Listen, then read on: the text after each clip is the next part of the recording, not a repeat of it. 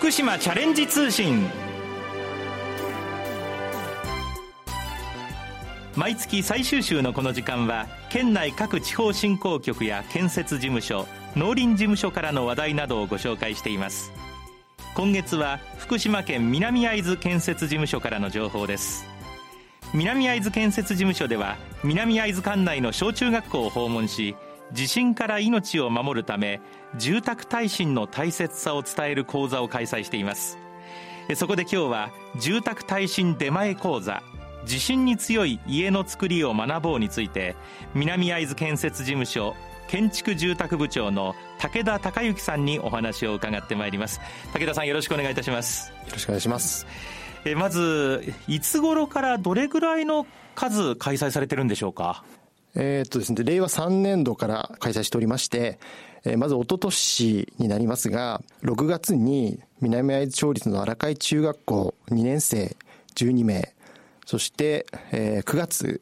えー、南会津町立田島中学校1年生69名、令和4年度11月になりますが、下郷町立の朝平小学校4から6年生36名を対象に3回開催しております。あの、一番最初の荒海中学校に関しては、2時間の授業を採点をいただきまして、えー、ストローハウスによる模型作り、そういったものを開催しております。はい。そして、えー、田島中学校、朝日田小学校につきましては、あの、木造住宅の模型をですね、使いながら、耐震の大切さというのを学んでいただきました。ということで、ストロー、それから模型を使った授業なんですが、どんなことが印象に残ってますか？まあ、ストローとか木造住宅の模型を作ることによって、まあ、子供たちが実際にそれを触って、まあ、一応体感していただく。そういったことで、やはり聞いてるだけではわからないところまで記憶にも残るし、まあ、そういったところが、まあ、非常にあのみんな生徒たちも有意義に講座を学習しておりました。そもそも南会津地方の防災についての現状どういう状況なんでしょうか？えー、南会津地方はですね、えー、幸いにも、まあ、近年による大きな地震の被害を受けておりませんが、まあ、その反面としまして、まあ、防災意識の低さ、それから住宅耐震化率の低さが課題となっております。まあ、耐震化率につきましては、まあ、県内の平均の耐震化率がまあ87%という率が出ておりますが、ええ、まあ、それに対しても各市町村においてはまあ60から70%程度の耐震化率となっておりますので、まあ、やはり防災意識の低さからまあ耐震化率の低さがまあ課題となっているのかなと考えております。ただ、会津地方でも地震の想定というのはされてるんですよね。そうですね。えー、会津地方でも会津盆地の西縁、東縁断層帯、まあ、それを震源とします大きな地震、マグニチュード7.7程度の地震が、えー、想定されております。そもそもこの講座の目的というのはどういうところに置いてるんですか？まずですね、まあ、講座ではですね、過去の地震災害を振り返ることで、地震や津波の怖さをまず知っていただく。そして地震から命を守るための耐震の大切さ、それから自分や家族の身を守るために必要なこと、これらを学んでもらっています。はい。そして、まあ、あの、南会津地方の防災意識の向上、それから、えー、耐震化が、まあ、進むように今後も続けていきたいと考えております。はい。それからですね、あと、小中学生というのは、まあ、地震を実際に体験した時にはまだ小さい時に体験しておりますので、まあ、そういった防災の学習というのは受けておりませんので、あの、知識はないということで、えー、まあ、今後進学とか就職で、まあ、より地震による被害が甚大となります都市部、それから津波の発生する海沿いに移り住む可能性もありますので、地震発生時に自分の身を守る行動をを、えー、小中学生の皆さんにも取れるようになってほしい、そういった思いでこの講座を開催しております。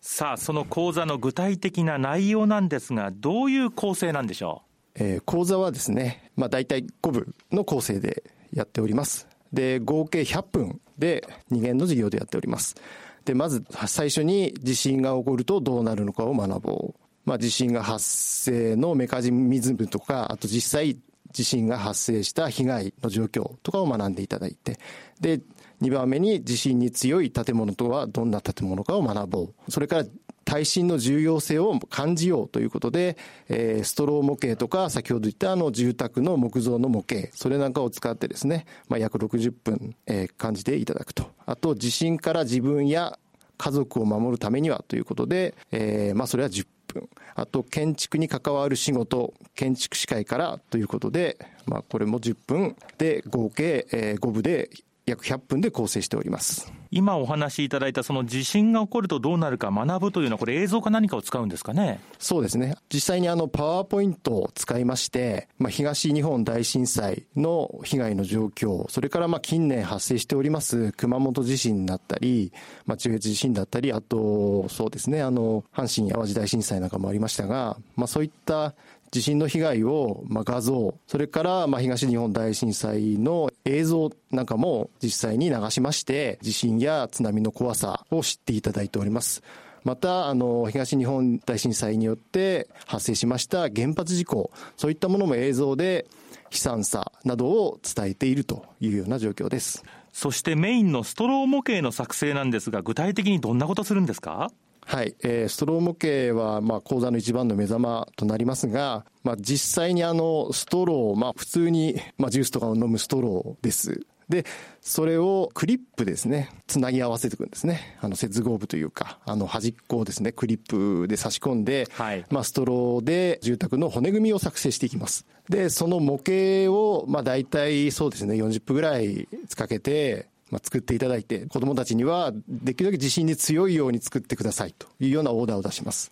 で、実際、耐震性に必要な筋交いだったり、まあ、そういったものを、まあ、実際入れてもらって、強そうな、まあ、模型を作っていただくということをしてもらっています。で、実際それを、まあ、最後に、あの、揺らしてみて、どのぐらい地震に強そうか。それに対して好評も入れてですね、ここが強い、ここが、あの、非常に良いところそれからここはもうちょっと強くした方がいいんだとか、あとバランスが悪い家っていうのは結構壊れやすい建物になりますので、もうそういったところも一つ一つ公表しながら、生徒たちに、まあ、学んでいただくと、そういったことをやっております。そしてラジオを聴きの皆さんは地震から自分や家族を守るためにはどんなことをすればいいかというのは非常に興味深いと思うんですが、どんなことをお話しされてますか？まずですね、住宅の耐震診断から改修までの流れというのを説明しています。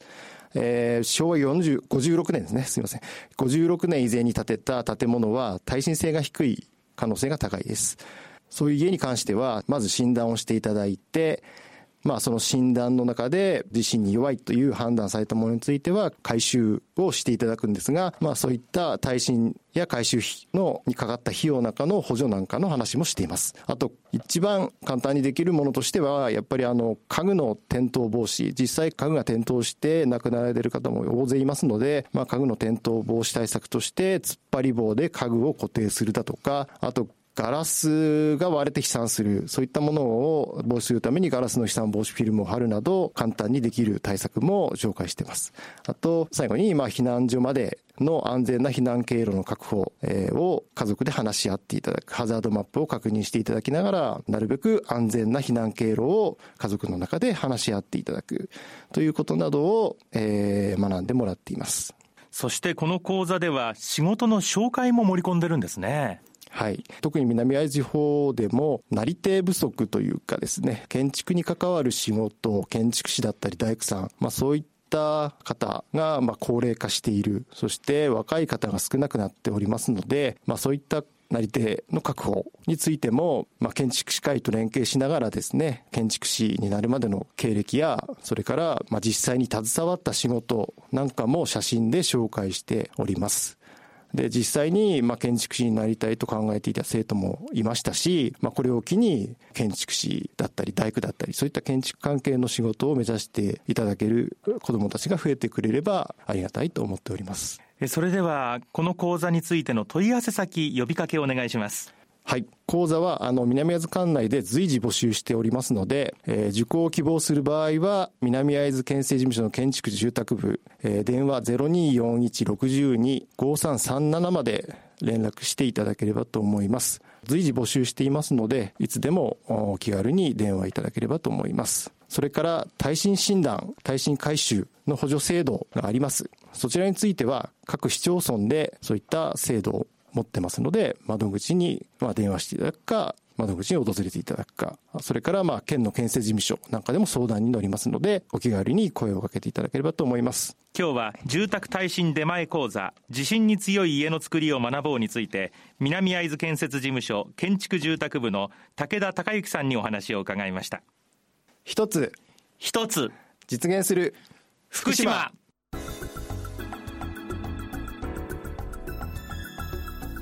ここで福島県県北地方振興局と総総地方振興局からのお知らせです。まずは県北地方振興局から県北の魅力発見カードトイトイを集めようのお知らせです。県北地域の新たな魅力を発見できるカード通称トイトイを県北地域各地で配布中です。トイトイとは県北地域8市町村の魅力的なスポットや特産品を伝えるカードで全部で9種類大人から子供まで楽しめるよう各市町村にちなんだ動物キャラクターが登場します。トイトイはミルク発見ランクを5段階の星マークで設定しています。知られていない素材ほどランクが高くなっています。県北エリアをめぐって県北の魅力発見カードトイトイをゲットしましょう。配布場所は UFO ふれあい館など県北地域8市町村14施設です。詳しくは株式会社 SCC 電話024-593-0500までお願いします。次に総総地方振興局からプロの演奏家によるワークショップとコンサートが楽しめる浜通りジャズフェスト2022開催のお知らせです。ワークショップではプロの演奏家とワークショップを通じてジャズを楽しむことができます。参加対象は浜通り地域の中学高校大学生および社会人の方となります。なお参加費は無料ですが事前のお申し込みが必要です。ワークショップの後にはプロの演奏家が集結した浜通りジャズフェストスペシャルバンドによるコンサートが開催されます。チケット料金は一般1000円高校生以下500円です。広野町振興公社で直接購入するかお電話で予約をお願いします。開催日時は来月2月5日日曜日でワークショップが午前9時半からお昼12時半まで。コンサートは午後2時半会場午後3時から午後5時までです。開催場所は小高障害学習センター浮舟文化会館です。詳しいお問い合わせは広野町振興公社。電話0240-23-7704までお願いします。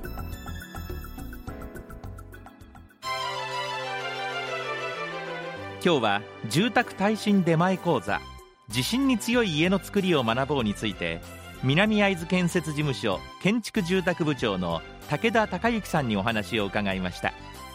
さて番組では感想をお寄せくださった方先着5名様にきびたんグッズをプレゼントします。